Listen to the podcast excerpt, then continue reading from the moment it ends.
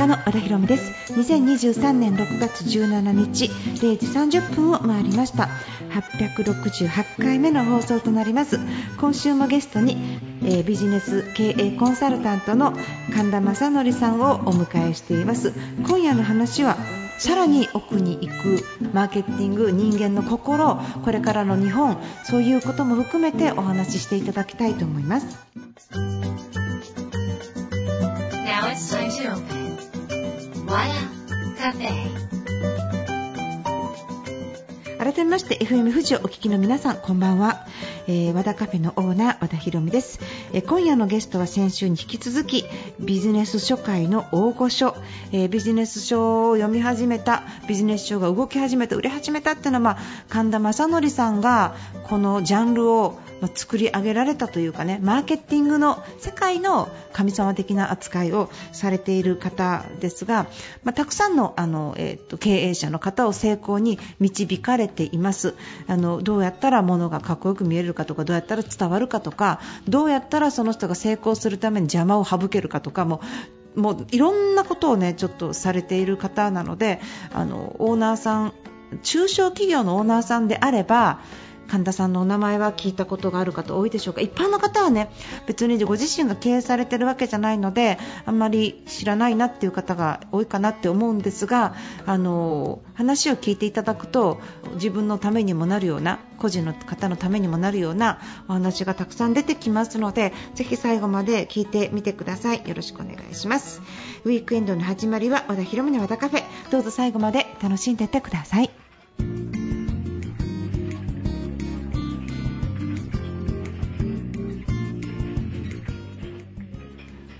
お送りした曲は坂東裕太フューチャリンググレッチェン・パーラとオール・ザ・セイムでした。和田博美の和田カフェここからはゲストのお時間です。今夜のゲストは先週に引き続き経営コンサルタントで作家の神田正則さんです。こんばんはよろしくお願いします。FM 富士をお聞きの皆さんこんばんは。神田正則です。どうぞよろしくお願いいたします。よろしくお願いします。先週も、えーなんかこの先週話聞いてたらもっといろんな話聞こうと思ってたのに一冊一冊が深いからあのもうもうこれ終わっちゃうじゃんみたいな話になって 結局、ほとんどの話はポッドキャストに流れちゃったんですけど、まあ、それもしねまだ聞いてない方がいたらポッドキャストにデータ残ってるのでぜひ聞いていただいて今日はその続きの話をね神田さんにちょっとお聞きしていきたいと思ってるんですが話がいろいろ長引いちゃうので先に聞きたいことから 先に聞いておきます、えーとどうしても今回聞きたいのが神田さんが出版25周年ということでそしてさらには今全部出されている本が98冊あと2冊で100冊を迎えるということであと2冊どんな内容の本を書かれるとかなんか予定があれば教えていただきたいなと思います。そうですね。99冊目は、キャリアに関する本です、ね、キャリア？はい、はい、うん、えー、稼ぐキャリアの作り方っていうそういう、まあ、仮タイトルでございますけども、はい、そんな、えー、内容になります。で前回ちょっとあのセコンドキャリアの方々が今、す。ごく集まってるっていう僕のところにあの集まってきてますねなんて話をしましたが、やはりあの、えー、今 AI によって時代が大きく変わってるじゃないですか、そうするとホワイトのカラーの方々が一体自分はどんな価値が残っているのかっていうのが迷っていらっしゃる、でそういう時に使えるノウハウ、えー、こういうふうに自分の中からあのこれからの時代に活かせるものを見つけるにはこうすれいいよっていうそういう本を書いてますね。あそうなんですか、うん、それはもうあの神田さんのところにいらっしゃる方のを見てたら事例がいっぱい出てくるっていう感じですか？実際のところそういう方もいらっしゃいますし、うん、まずはとってもお困りの方が全然違う我々のマーケティングセミナーにいらっしゃった。あとどうやって自分の事業を作るのかっていうところでいらっしゃった、うん、そうすると深く悩みを、ね、聞いてみると、うん、やっぱりセコンドキャリアで次に自分でやっていきたいという方々がいらっしゃるってことが分かったわけですよ。あとっても多いと思います。うん、うん。もともとはやっぱりこちらとしては、うん、あの独立起業すると。ということも含めて、うん、自分が夢中になれるプロジェクトってどうやって作るの？っていう、そういうことをやってたわけです、ええ、ところがその中にやっぱり男性のワイドカラーでっていう方が増えてきたと、今まででも言われたことをやって来たずっと長年やってきてその癖がついてる人がここから変わろうと思った時に夢中になれる何かってやっぱり出てくるものなんですか？神田さんの魔法を使えば出てくるんですか、うん、えっとまあ正直のところ難しいケースも多いです。というのはやはり今までずっと自分を抑えて仕事をしてきた人の場合っていきなりここから環境が変わりましたと言っても、思考の癖考えの癖自体がなかなか変わらないので,、初めはすごく、うん、やっぱり鎧はかぶってますね。じゃあその鎧を外すのが神田さんの言葉？う、うん、僕というよりも、うん、やっぱり、えー、何？って言ったら、うん、鏡、え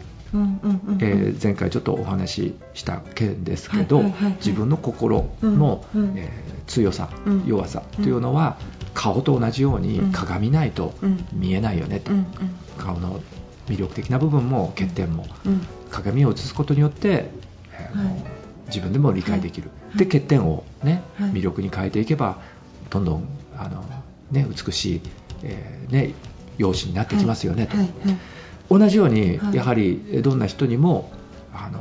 自分の強さというのはあるわけですよ、うん、でそこを、えー、掘りで当ててあげるというようなところですよね。掘り当てる。ええ。どうやって？あのいやあのない鏡を家族とかいろいろ聞かれるのかもしれないけどこれは神田さんのトップシークレットのマル秘のその言っちゃいけないやつだったらもう黙ってていいです。でもなんか掘り当てるって聞いたら例えばさあの和菓子の製造メーカーで勤めていて、うん、それでその中のシステムの担当者だった人がいると、うん、でも和菓子って伝統産業だからこれからどうなるかわからないし、うん、またそんな大きくもない会社さんで、うん、あのシステムをやっていたと言っても、自分として何ができるのかなっていうふうに悩んでる人いるじゃないですか、ところがその人は和菓子ということを取っ払って、うん、システムということを取っ払ってみると、うん、実際にはその会社の中でクオリティを、うん、あの非常に維持するために明確なプロセスをやってたと、でそうすると、その時に、自分はじゃあ何ができるのだろうって言って、自分ではないもの、あなたは自分のノウハウを見つけて、うん、そしてそれを形にして周りに提供していくことができればいいんじゃないの？なんていう。そうすると自分のないものを一生懸命勉強してそしてそれを、まあ、なんとか形にして人に伝えようというふうにして頑張っているわけですよ。はい。はい、ところが、はい、あなた、うん、部下を強みを引き出してきたよねと、うん、そしてさまざまな、その和菓子を作る上での、仕組みというのを築いてきたよねと。で今、うん、新しい自分がやるんじゃなくて、うん、同じように何かを掴んで自立しようとしている人に対して、あなたの側はそれをサポートする人を組織化するところは得意だよねと。自分でやるんじゃなくてサポートする人のネットワークを作りそのネットワークの中で今から自分のキャリアをね、うん、あの歩み出そうとしている人をサポートすることはできるんじゃないの？って言ったら、わそれこそやっぱり自分のできることだし、そうすると周りの人もあなたみたいな人必要だったとぜひうちの仕事を手伝ってくれっていうケースはすごく多いんですよ。もう一つね、例を挙げると、これはちょっと社長さんの例だからちょっと当てはまらないかもしれません。が、うん、とても分かりやすいのでご説明します、うん、実はね、その社長さんは、うん、え親から、えーと、事業を引き継いで、うん、そして一生懸命経営してたと、まあ、ビジネスホテルをやってらっしゃったんですよ、でビジネスホテルをやったんだけど、そしてリニューアルをしなくてはいけないと、でその時に、えー、見積もりがね、えー、取った時に高いと。して、その隣にですね、まあ、目の前かぐらいの時に全国系列系のビジネスホテルがまた建てられるってことが分かったんですよ、うん、でその全国ビジネスホテルの系列のビジネスホテルの見積もりが流れてきたんですよ、はい、そしたら自分と全く同じ、えー、部屋の部材とか、トイレだとか、そういうもので値段は圧倒的に安かったんです。一泊の料金ってこと？うんあの仕入れてホテルの、えー、ホテルの部屋のリニューアルする時のエアコンにしても、うん、ユニットバスにしても、うん、他のありとあらゆる、うん、えー、その商品が、自分の見積もりよりも安かった、うん、いわゆる全国系列チェーンだから安く買えるね。いっぱい買ってるから。そう。でその時に、うん、いやこれは勝てるはずがないよ、うん、同じやり方をしてたら、本当だ、でそういう時に、まあ、私の勉強会に来て、実は発想法というものをやって、うん、えー、それはメタファーあの引用ですね、うん、それをきっかけに発想していく方法なんですけど、うん、それをやった結果、彼は何を思いついたかというと、実は、えーと、とこれは自分が大学の時に英検にいて、英検？英検ですね、映画を撮るのと同じ技術とが、今の自分の経営にも活かせるんだということに気づいたわけです。うん。ね、要映画で撮る時のシナリオ作りでは台本作りだとか、はいはい、それからお客さんの映画でどうやって夢中になって引き込んでいくかというプロセスっていうものが実はこのホテルにも使えるということが分かったわけです。今までは、えー、ある意味で引き継いだものだったんで少し、まあ、離れて客観的に経営してたわけね、うん、ところがこれって自分が一番大好きな映画のノウハウをそのまま使ってればビジネスホームを経営できるんだというふうに気づいて何をやったかというと、うん、要はベッドのないビジネスホテルっていうものを作ったわけ。です。ベッドがない。どうすればいいんですかって言ったら、移動式のですね、テーブルを用意してそのテーブルはリサイクル100%可能なもので作ったんですけどそれは軽いので、うん、あのどかすことができます。そこにふっかふかの布団を引けば、うん、今のスペースでも2人まで行けるし1人で泊まった場合にもあのそこの部分というのはベッドがないので、うん、広くこたつみたいなところで仕事ができるというそういうふうに作ってたベッドのないね、でそうすると一石二鳥だったわけですビジネスホテルもやってるし、うん、なおかつその経営者の本業は段ボール屋さんだったんですよ、うん、なので段ボールの部材を使って家具も作れるし家具も？そうそうそうプラスその面白いレイアウトっていうところで、段ボールで作った綺麗な家具ですね、うん、それの上で地元から取り寄せたお鍋を同僚2人で作っていくことができると。えーすごい。でそうするともう稼働率が9割超えたってすごいことなんです、うん、お鍋や料理も出すってことですね。そう地元の業者さんからね仕出しでね、うんうん、っていうことができるようになったから地域でも喜ばれるでしょ、うんうん、で何よりもビジネスマンが泊まらないビジネスホテルができたわけ、昼間の時間は PTA の会合か何かでおお母さんが出るからそのビジネスホテルのところでは子供たちが遊んでいる日常の光景が見え始めて、うん、昼間はね、というのでもう本当稼働率昼間稼働して夜も稼働する。どこのホテルですかそれ？サッテっていう埼玉県の幸手市グリーンコアっていうホテルですけどね。サッテグリーンコア。調べてみよう、うん、有名。あそうなんだ。え神田さんの生徒さんなんですね。そうそうそうそうすごい、まあ、僕の生徒っていうよりも本当に、まあ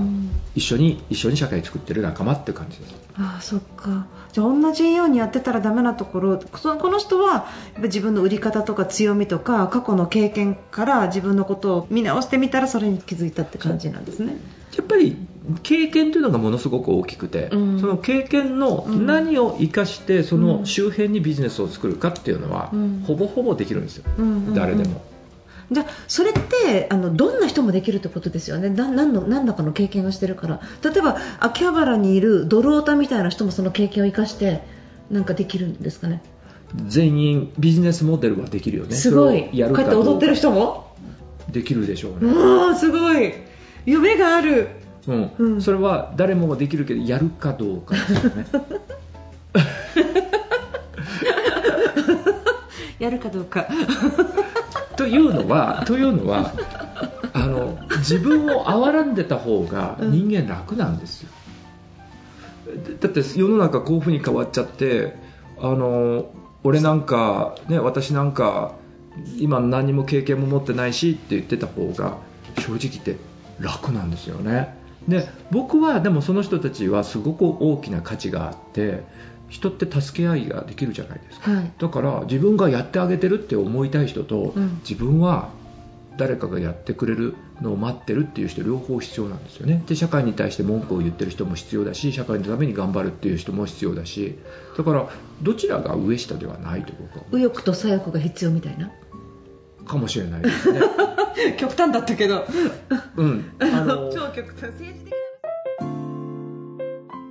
まあ、本なんてもうそれに染まったら あのあのここに打つよりもう脳に直接ですからもっと、うん、もっとダイレクトに聞く気がしますけどね。たたださ僕ね、まあ、本当にこんな話させてもらってありがたいけどさ僕の本は正直なところ情報を伝える本じゃないんですよ、はい、いっぱい情報は書いてありますよ、はい、だけど YouTube ってすごく効率的な情報を発信できるメディアであって、うんはい、だから正直のところ過去の本なんて読む必要は全然ないわけですよ。情報だけを得るんだったらね、うん、でだけども僕がちょっと今25年経ってみて思う、うん、それで今もってあの時の本をって言ってくださっているのは何って言ったら要はその人をトランスフォームする力なんですよ。変容させる力なんです。よだから自分のそのものになる力なんですよ。でそれは情報だけではできないんです。自分のそのものになる。そうそうそう。だからヒーローズジャーニー自分が主役になってヒーロー、もしくはヒロインになるための舞台が見えるわけよ。ああはい。今までは違う舞台に行った人が自分の舞台で踊れるとと僕は思うんですね、うんうん、でそれはどうしてですかって言ったらさ、うんうん、やっぱり今いろんな YouTuber がいてね、うん、情報を発信してますよ、うん、で基本、うん、新しい情報自分はこういう情報を知ってるっていうことを一生懸命一生懸命一方通行に語るっていう、そこが価値なんですよ、はい、でそれは僕は素晴らしいことだと思う。今、はい、世の中で起こっている現実というものを彼らのフィルターを通じて伝えて分かりやすく、はい、そして元気になっていくっていうのはすごく重要だと思うんです、ただ、うん、そこでですね、うん、常に必要な視点というのは、うん、やっぱ自分がすごいということじゃなくて、彼らの能力がどのようにこの時代の中で、ね、見出せてそれが自分の力で立っていけるかっていうでそこは僕はストーリーの力だと思っていて、はい、でなのでそのストーリーの力で舞台、うん、その舞台に立つようなイメージができるかどうかというところが重要で、はいそれがないファクトベースのものっていうのはそこまでの力は持たないわけです。うん、だって知識ですもん。うん。うん、っていうふうに思う。うんはい、で、本の力だけでそれができるかといったらできない。はい、だから例えばね、はい、本の力じゃなくてこれ絶対人と人との関わりが必要なんですよ。人と人との関わり。はい。だから本があって、でそこで仮にライブ、うん、これを聞いてくれた人がここでの耳元で僕が語っているというね、うんうん、そういう体験の必要なの。これね、うん。でたまたま例えば昨日や書店さんの昔にあったような講演会でね、そこに来てくれた同じ空気を吸うっていうのがすごく重要なので,、で何よりも、やっぱり褒められることっていうのが必要なんですよ人間、だからあなたすごいよね今やってることって、っていう教師が必要なんですよ絶対に、愛情をかけてくれる教師が必要。じゃないと人間って才能は開花しないんですよ。肥料みたいなもんですよその、っていうところがすごく必要なんですね、でそれをやる役割かどうかって話で、でそれは例えばインフルエンサーという人たちが自分のインフルエンス影響力を放っていろんな何フォロワーを増やすっていうのは必要かと思いますけど、それはそれでいいんだけど、いや残念ながら僕はフォロワーはそんなに多くはない、だけどあのやっぱりそこで僕は会話をするのが好きなんですよ、ここで。でそうするとあなたのここがこういう風になったら世の中に提供できるよねってそれすごいいいと思うんだよねっていう風に言ってあげられるかどうかっていうのが僕は非常に重要。妻の役割よ、うん、妻の役割妻ってさ、うん、あなたすごいって言うじゃん。ホステ、ね、ホステスもいます。ホステスもそうなんですか、まあ、男性女性じゃないそそこはとこ申し訳ない そうです女性は誰に言われるかなってあんまりないよね。そうか、うん、友達？友達？女友達とか。とかかな。のそうです。男の人で君可愛いですごいねっていう人は日本の中ではごく一部なので、うん、女性に対して褒めるのはね、だからまあ少ないかもしれないですホステスいないしそうか、うん、なるほどね。僕結構ね当たり前にそれやるんですよ。でも僕すごい大事な議論だと思う、はい、というのはなぜって言ったら AI の出現によって、うんうん、自分の価値がなくなっちゃうんじゃないかとか言うんだけど、いやそんなことはない、例えば AI の、ねアルファ5というところと5の勝負っていうのが AI と人間になってじゃない、で電脳将棋戦だってそう電脳戦だってそうでだけどみんなすぐ飽きるじゃない。人間と人間がああの勝ちを、ね、するために努力する姿、ね、それが乗り越えていく姿がやっぱりみんな感動を呼ぶわけじゃないですか、だからあの AI と AI が将棋をしてても、あすげえなと思うかもしれませんけどそれがずっと人間に生きる力を提供するかというと違うじゃないですか、だからそう考えると、本当にそういうもので、あの例えば AI は今アメリカでも自分にとって最適なアドバイスをくれる AI というもののロボットっていうものをもう技術的には全然できるわけですよ。だから自分のミラーですよ。完全に自分の鏡になってくるロボットで自分の言いたい聞きたいことを自分の聞きたいタイミングで聞きたいトーンで再現してくるロボットってあるんですけど、うん、絶対すぐ飽きると。飽きる？うん。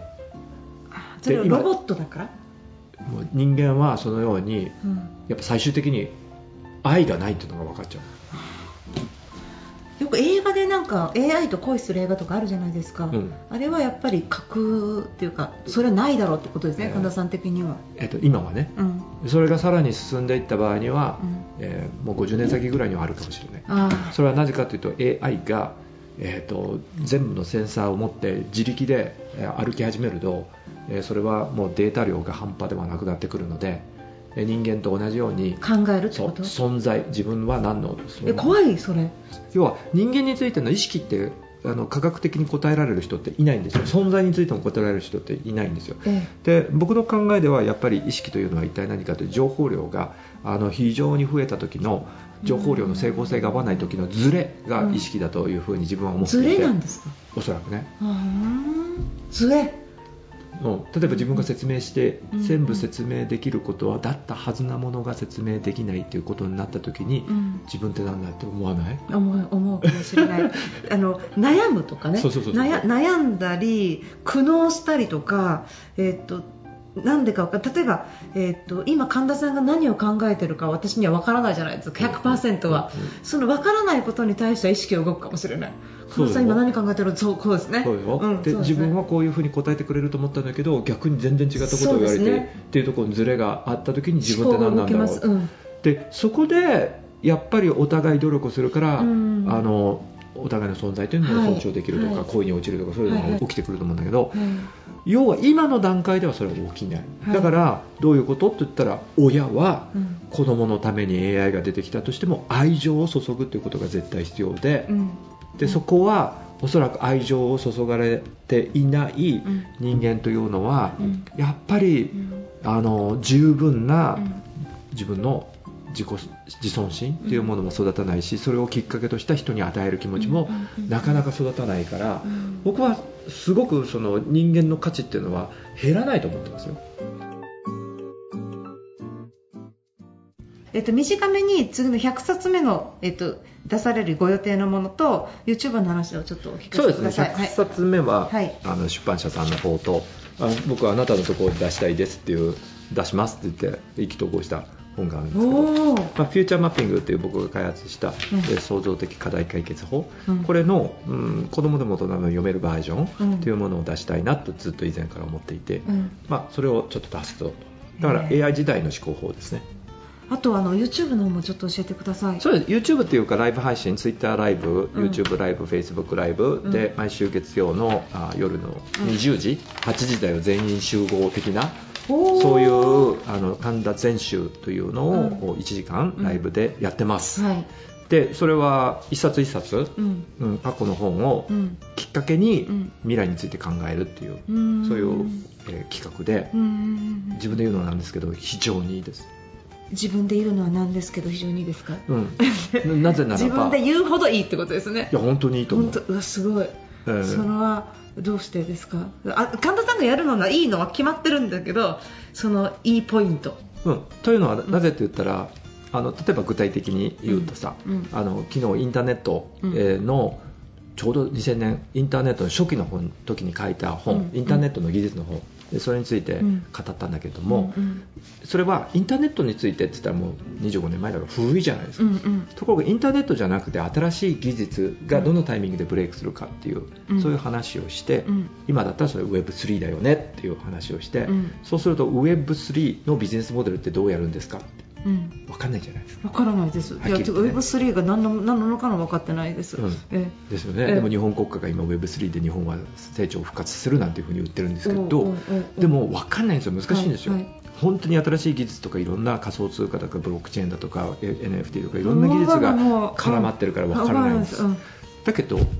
先ほどのチャット GPT で、はい、私のビジネス私は今こういう商品を扱ってます。こういうサービスをやっています、うん、もしくは、ね、こういったサプリを販売してます、うん、これを Web3 時代に成長するビジネスモデルに、えー、するためにはどうしたらいいですかっていうとブワーって理想が上がってくるんです本当、うん、すなわちどういうことかというと Web3 という概念は AI と非常に親密なので仲良しなので、うん。あのチャット GPT という AI に聞くと、うん、何何から何にも知ってるわけですとすると今私は魚やってるんだけど、うん、Web3 時代に魚屋はどのように発展するビジネスモデルを作れますかっていうとブワーって出てくるわけですすなわちインターネットの当時の時代にね、うん、私はケーキを売っているパティシエなんですけども、うん、パティシエがインターネット時代にどういうような成長を遂げられますか、うん、そのためのちょっとビジネスモデルを教えてくださいって言ったら、ブワーって食べろみたいのを作りましょうとか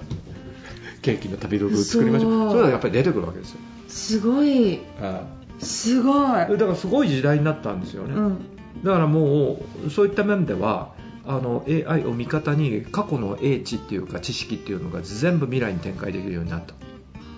そっか。え私もじゃあ見ればわかるんですか、う。ん、だから非常に面白い時代です。そうなんです、ね、とってもとっても面白い時代ですじゃあ神田さんってなんでそんなことわかるんですか？神田正則だからっていう理由ですよね。愛ですよ。人類に対する愛で神田正則だから神田正則だからわかることですねって感じですね。すごいな神田さん。また私はすごいで終わろうわ神田さんは今日 もうわなんか今日神田さんを解明しようと思ってたけど神田さんすごいなから始まって最後もやっぱ神田さんすごいなってもう本当に語彙力のない説明しかできません。でこんなたくさん出してこれがもう全部その薄っぺらくないですよ。もう本当にぎゅうぎゅうの内容ぐわ詰まってるなんかもうすごいですね。神田さんはすごい。ということで片付けさせていただこうと思います。ありがとうございます豚も豚も気に上ります。ありがとうございます。いやいやいやいや豚とは思ってません。じゃあ、えっと、本日のゲストはですね2週にわたりまして経営コンサルタントの神田正則さん出演していただきました。神田さんどうもありがとうございました。ありがとうございました楽しかったですありがとうございますわらカフェえー、2週にわたりまして経営コンサルタントの神田正則さんに来ていただきました、えー、和田カフェね他のラジオにはちょっとないあの異色のねなんか雰囲気漂わせてます。夜中にこれ聞いてメモ取ってる人いたらびっくりなんですけど。ただ、